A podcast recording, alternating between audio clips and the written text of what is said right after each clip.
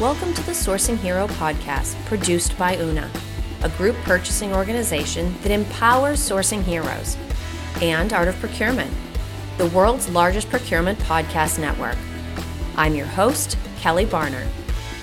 The goal of the Sourcing Hero podcast is to capture the epic stories of people who are rising up and beating the odds to create exceptional value within procurement, directly from those heroes themselves. Today, my guest here on the Sourcing Hero podcast is Wes Davis. Wes has a PhD in English literature from Princeton University and taught at Yale for nearly a decade. His writing has appeared in the New York Times, the Wall Street Journal, and The Nation. Wes is also the author of multiple books, one of which is the recently released American Journey On the Road with Henry Ford, Thomas Edison, and John Burroughs. And that book will be the focus of our conversation today. So, hi, Wes. Thank you so much for being with me. Hello. Thank you. It's really great to be here. Now, you and I were joking before we started recording the conversation that, first of all, I loved this book and I've reviewed it. I've shared my response as a, a business person today. Um, so, we're certainly hoping that people will go and check it out. But super higher, high read, Reader's Digest level, the book tells what is the true story of the friendships that formed between Ford, Edison, Burroughs, and actually also Harvey Firestone while they were taking long distance road trips, the most notable of which happened in 1918. Tell me a little bit about how you arrived at this subject and these characters as the focus for a book. Uh, well, I was strangely enough interested mostly in John Burroughs, who's the figure who's probably least known uh, today. So listeners, I'm sure, are familiar with Henry Ford and Thomas Edison. Maybe less familiar with Burroughs, although he, at the time he met Ford, was one of the most popular writers in the country. And he, he was also just very widely known because he wrote for lots of uh, periodicals. His name was sort of always cropping up in magazines. Um, and he was loved especially by school children who knew him from these readers that they used in school systems throughout the country to for reading instruction. And Burroughs's essays on the natural world and wildlife were thought to be very appropriate for that kind of thing. And so, you know, he he everywhere he went, school children would cluster around him to try to get a look at this person they recognized from uh, their reading.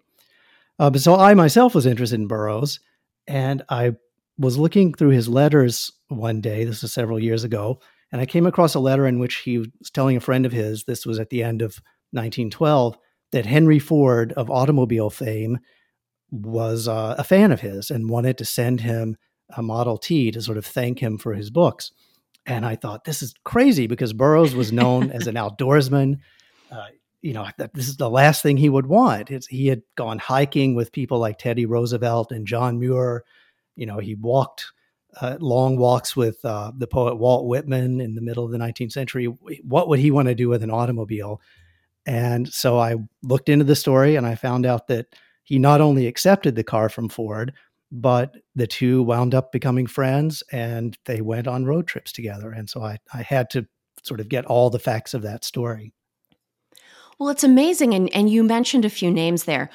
There's almost like a Forrest Gumpness to this story because you think, how could so many notable people have connected and, and come together in this time?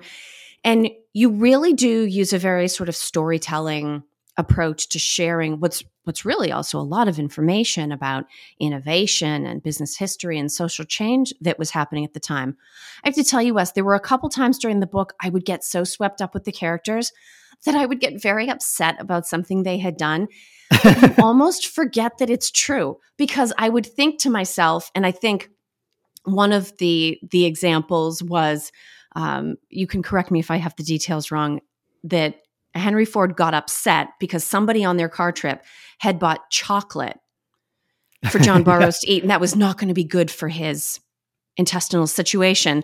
And he got so mad that he threw the chocolate bars down the street, and there were all these people around. And I thought, oh, this is so embarrassing.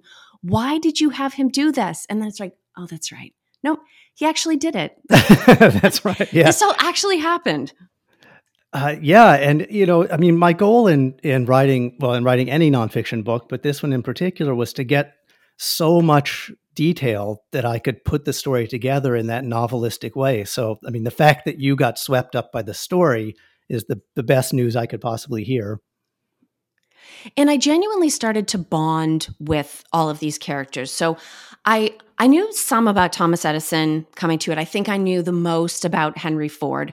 So I sort of came to it with this assumption. You think, okay, who's going to be the main character in this story? So I knew the most about Henry Ford, but then as you read the events, as they would pass through these little towns, it was really Thomas Edison in many cases that the crowds were coming out to see. But when I think about each of the people and their stories. And it's interesting to hear that you started with John Burroughs. I hadn't heard of him before starting this book, but I absolutely fell in love with him, both in terms of what he stood for and what he did, but also the relationships that he had with these other figures that we we definitely know well. Did you also form relationships with these guys as you were researching and writing the book? Yeah, I mean, as I say, I, I started with an interest in Burroughs, but I certainly, you know, I spent my life sort of thinking about um, uh, people who use their their brains uh, to make a living. You know, I, I, I, spent many years as a literary critic and, and writing uh, literary history, so writing about writers. And so for me, Ford and Edison were sort of on a spectrum, you know, that that includes writers. They're people that we know for their for their intellectual achievements.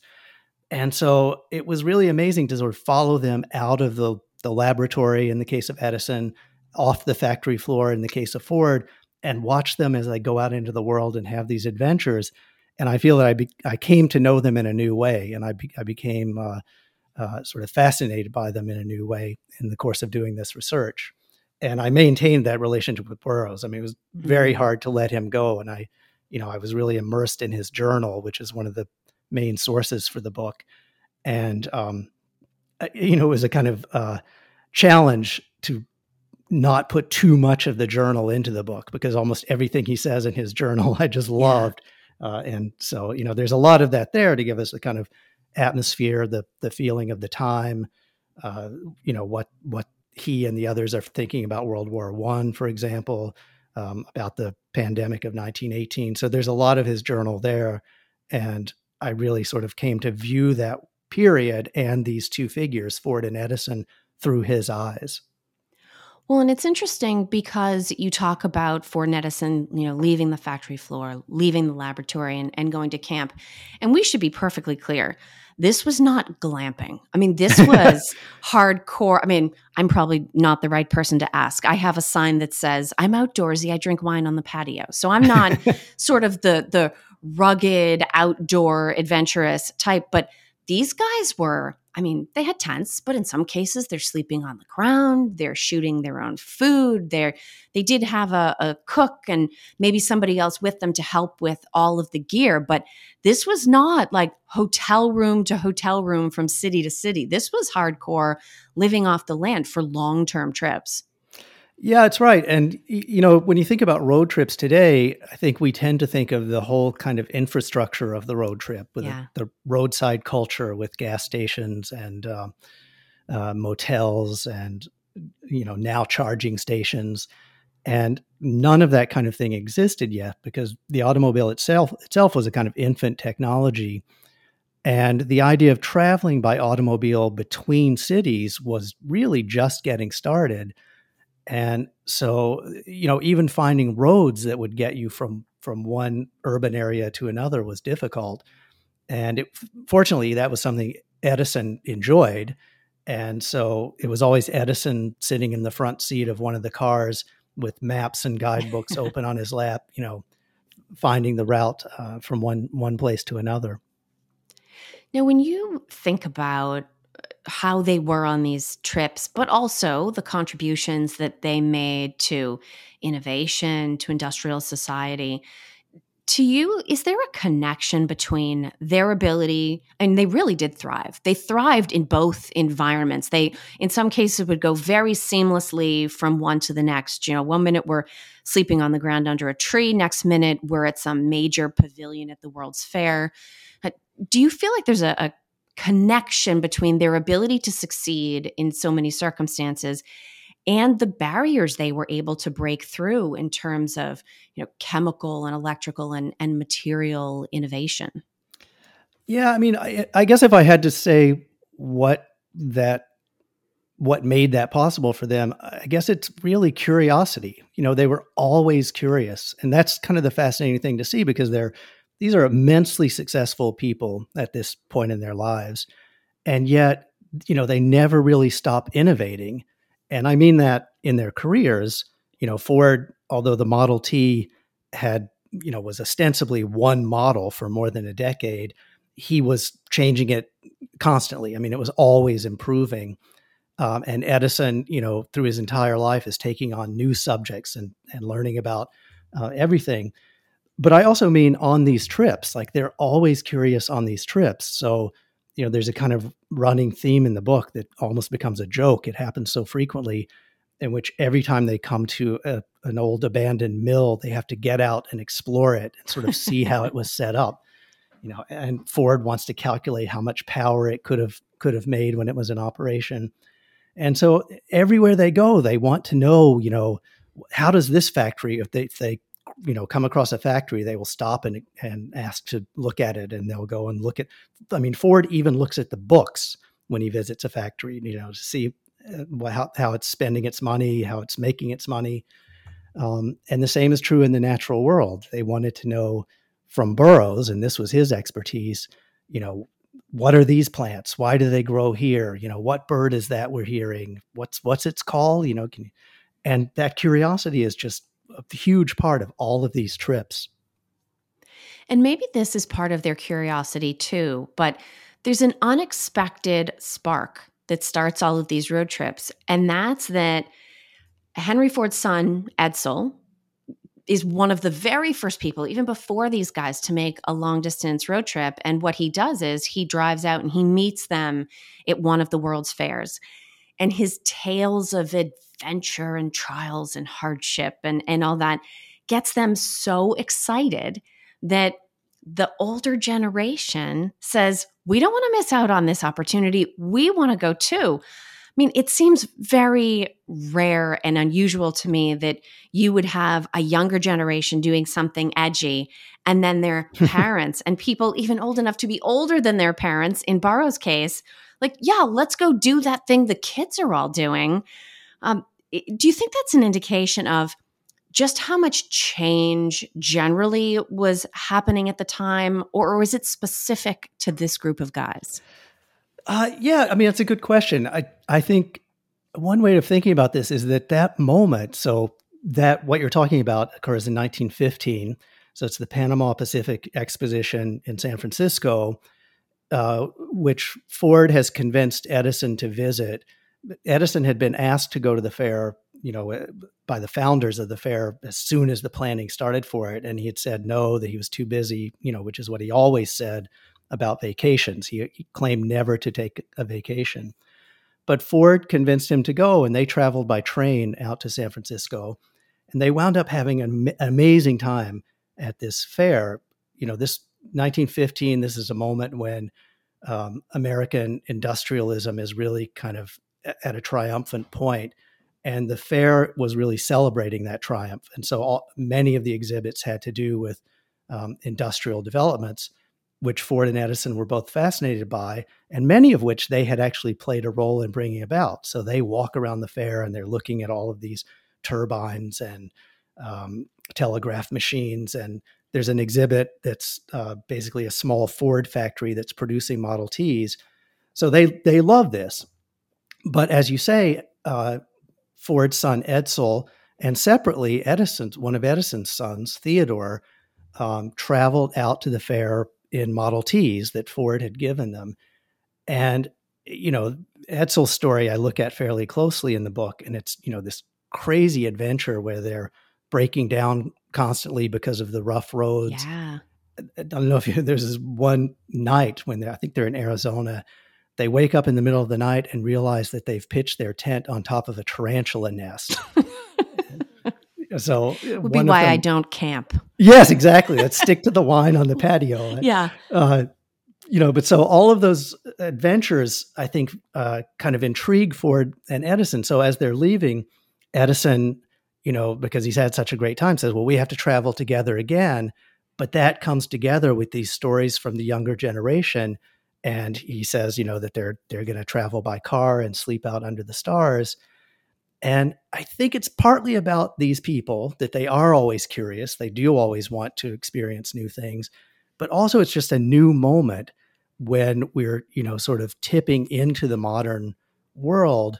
And I think that ev- their everyday lives are becoming uh, more and more shaped by the technology that people like Ford and Edison have developed. And what Edsel and Theodore experienced was a kind of escape from that. So, very strangely, what you have is Ford and Edison using the Ford automobile um, as a way to escape from the world that they themselves have created.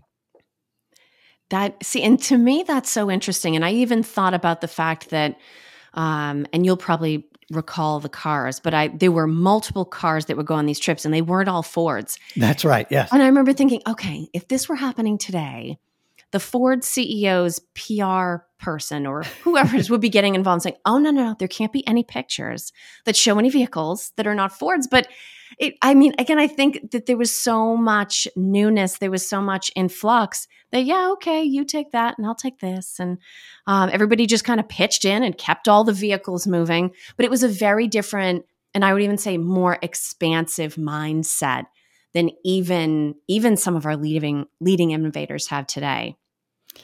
Yeah, I mean that's true. You know, I hadn't really thought about it that way, but it's it's true that uh, if this were happening today, there's no way. So they traveled in uh, Edison Simplex, and uh, in 1918, Edison Simplex and a uh, Packard car that was owned by Harvey Firestone Jr. And those are the ones that you know they actually rode in, and then they were trailed by a couple of Fords and a white truck carrying equipment. And I mean, I guess the one thing to say about Ford, the Ford cars, is that they were the ones that always made it through. You know, if they broke down, they could be very quickly repaired, and and so they were the dependable kind of vehicles that were bringing up the rear. But the Simplex and the Packard were more were more comfortable, and there was no one at the time to step in and say, you know, you can't take these. This is a Ford operation. well, and I think if there's a Ford moment from the book that will probably really stand out in my mind long term, it's when something happened and the radiator gets broken. Something goes through the radiator, and Henry Ford on the side of the road, bless his heart, rolls up his sleeves, manages to like patch everything back together again. And they just make it into the local town and they roll up to this little mechanic shop or, or garage. And the mechanics all kind of look at it like, yeah, we're going to have to send into town or whatever you did back then to get new parts. And Henry Ford is not necessarily focused on the wait because I think he probably knows he's so not waiting, but he's frustrated with them for not having his curiosity, for not saying, you know what?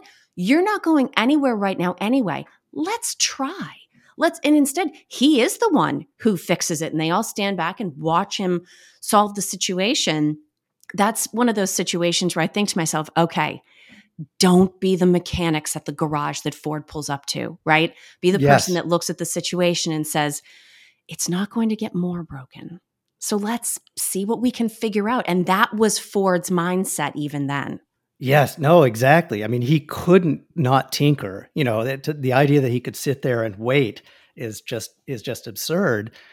And I mean, the mechanics had like a reasonable argument. You know, this is a time when there are dozens of automobile makes, right? You know, because we haven't the industry hasn't been kind of consolidated yet.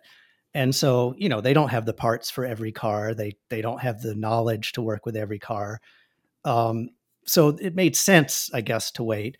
But exactly as you're saying, for Ford, the idea that you would leave a problem there and not tackle it, it you know, is completely beyond his his way of of of thinking about things. And it's really, you know, there was a another guy on the trip with them at that point uh, named Hurley, who was the secretary of the shipping board um, at, at the time, and he wrote about this later. And he he really focused on that moment, and he said that what Ford did is he took this moment that could have been uh, either the end of the trip or a very low point in the trip, and he turned it into one of the highlights of the trip because everybody kind of clustered around and they were fascinated to see Henry Ford doing this thing that he did maybe better than anybody else in the world, which was sort of tackle a mechanical problem.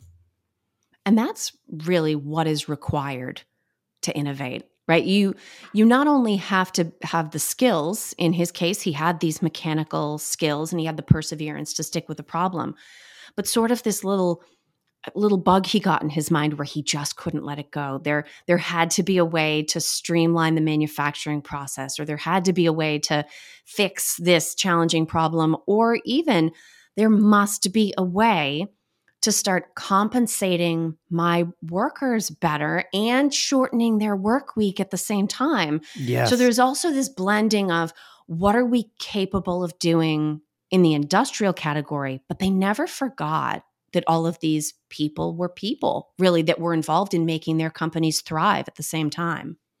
Yeah, no, exactly. And I actually make the case in the book that that uh, that change you're talking about, which is Ford's adoption of the five dollar workday, really comes out of the first trip he makes with with John Burroughs, in which they travel up to Concord, Massachusetts, and Burroughs takes uh, Ford around to see uh, Ralph Waldo Emerson's house. You know, Emerson's the great transcendentalist uh, philosopher and poet.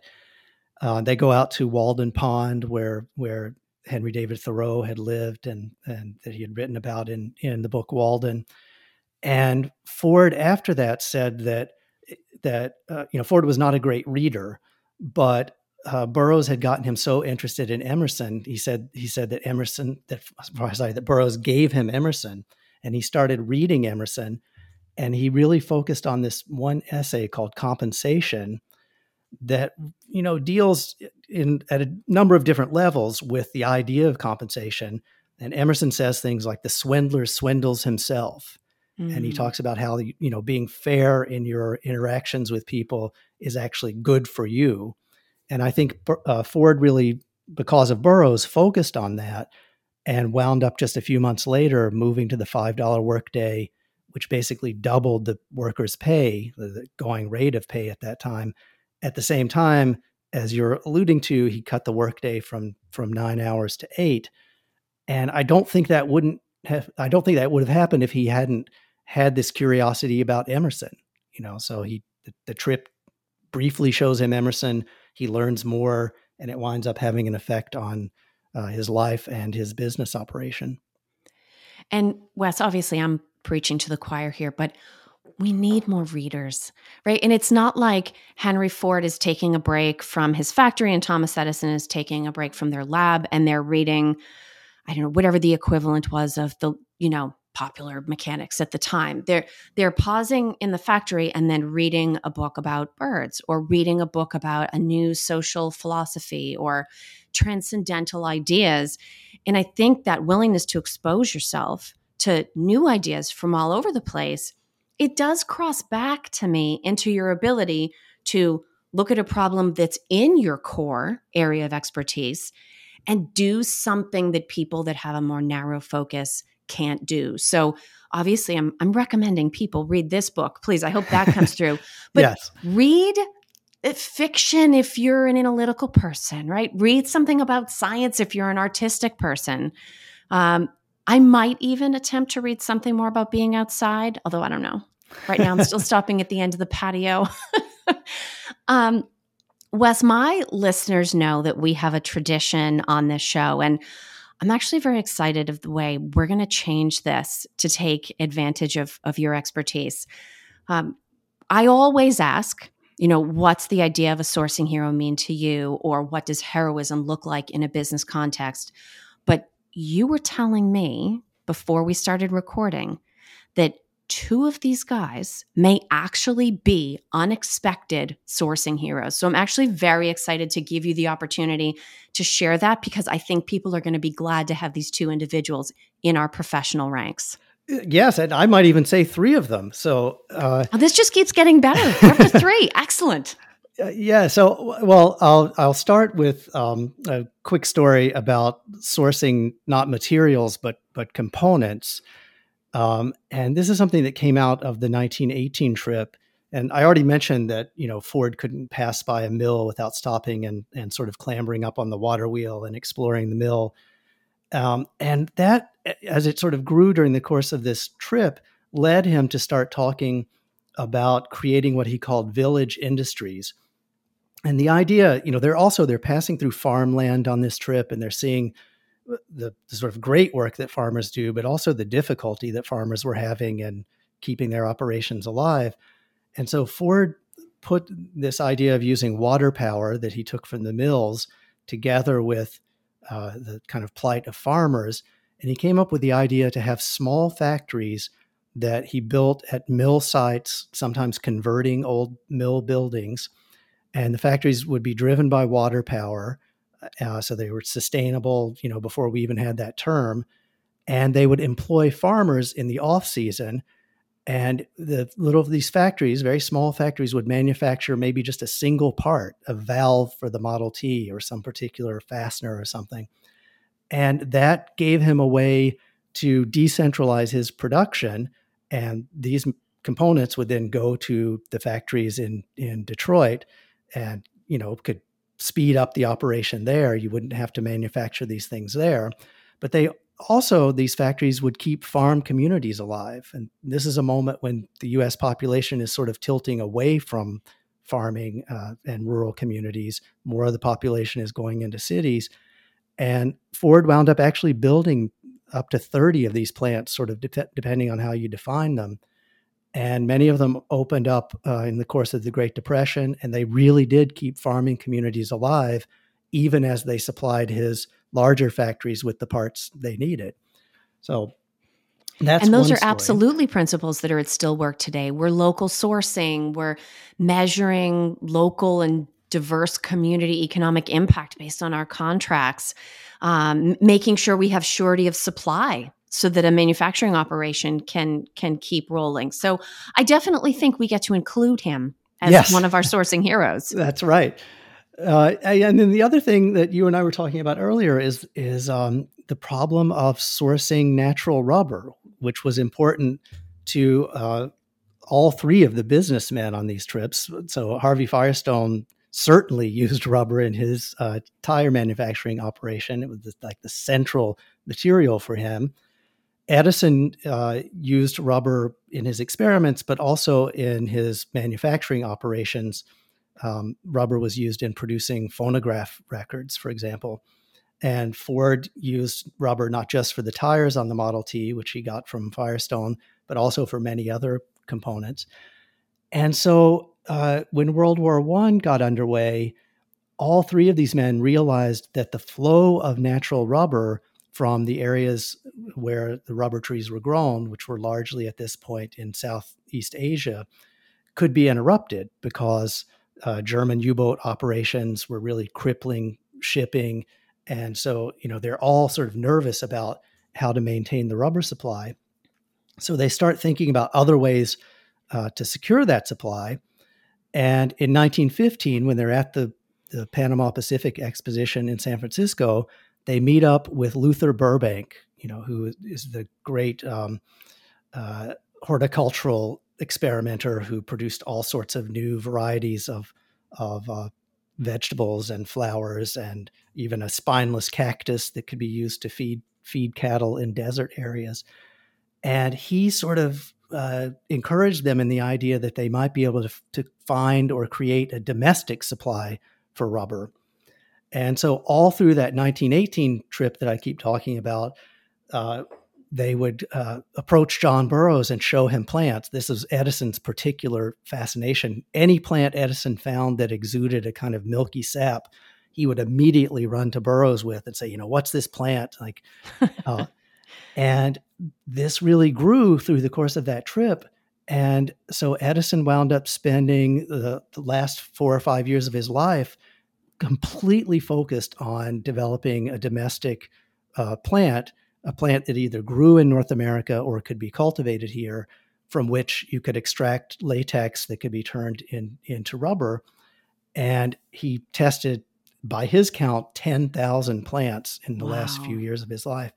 And one of his last patents is actually about the extraction of latex from small plants and shrubs that contain a relatively low percentage of latex. So he was taking plants that you know didn't they weren't you know the the uh, uh, rubber tree plants grown in Brazil or or in Southeast Asia. There were things like milkweed and goldenrod, and he developed a way to extract latex from them.